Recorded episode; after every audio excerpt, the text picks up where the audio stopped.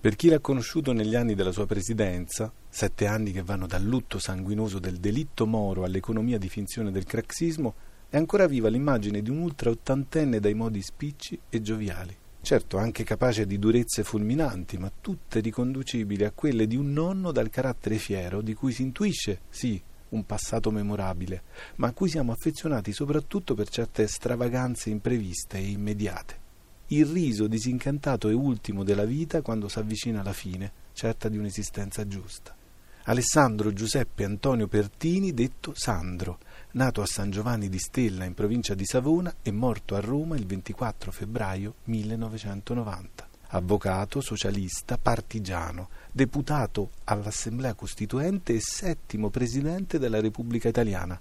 Ce lo ricordiamo nel pieno delle sue scalmane dopo il gol di Paolo Rossi, l'urlo di Marco Tardelli, la rasoiata imprendibile di Spillo Altobelli, non sapremo dire nella memoria quando esattamente tra il cancelliere dell'allora Repubblica Federale Tedesca Helmut Schmidt e il re di Spagna Juan Carlos, e qui si parla di un tempo di muri ancora in piedi e di Nelson Mandela in carcere in una nazione razzista, si è alzato in piedi per rimarcare un decisamente poco diplomatico ormai non ci riprendono più. Lo vediamo di là dai fumi della memoria e dai documenti filmati di quei primi anni Ottanta commosso davanti all'amico fraterno, al figlio, al compagno di lotta, questa la sua privatissima climax, Enrico Berlinguer.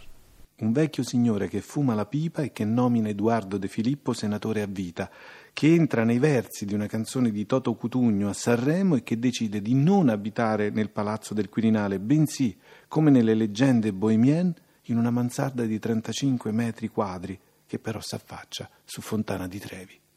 L'eloquio classicamente affilato di chi poggia la sua eloquenza su decenni di vita tanto al servizio dei gesti quanto delle parole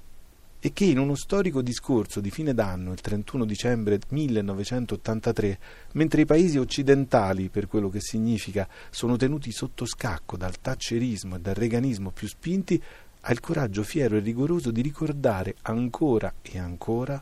la libertà senza giustizia sociale non è che una conquista fragile che si risolve per molti nella libertà di morire di fame. Aveva detto poco prima, con una cadenza anaforica, una prosodia molto caratterizzata,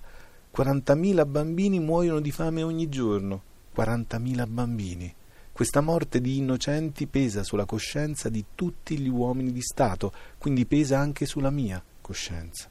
la forma con cui il vecchio presidente si faceva carico del giovane avvocato antifascista. È del 23 maggio 1925 il verbale che lo vede accusato e interrogato nelle carceri giudiziarie di Savona. Il ventottenne Pertini, le sue parole tradotte nelle gabbie burocratiche dell'epoca, a domanda risponde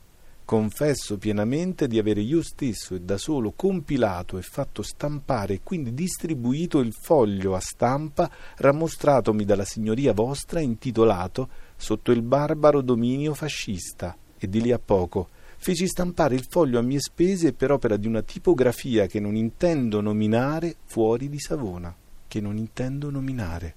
c'è già in nuce e anche di fronte a leggi ingiuste che si violano con consapevolezza e apertamente lo spiraglio futuro dell'articolo 27 della Costituzione.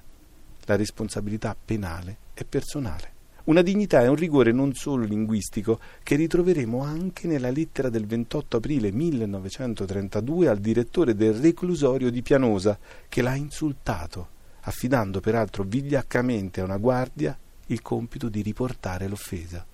Se io ho mancato, ella ha il potere di punirmi, secondo le prescrizioni del regolamento carcerario, ma non ha alcun diritto di offendermi. Un chiarimento che gli vale 15 giorni di cella di segregazione. Un rigore e una durezza che non risparmia né a se stesso né ai familiari, se è vero che alla madre, colpevole di avere presentato domanda di grazia in suo favore, scrive il 23 febbraio 1933 Se tu potessi immaginare tutto il male che mi hai fatto, ti pentiresti amaramente di aver scritto una simile domanda. In un discorso notissimo, quello del 26 gennaio 1955, Piero Calamandrei spiega bene e per sempre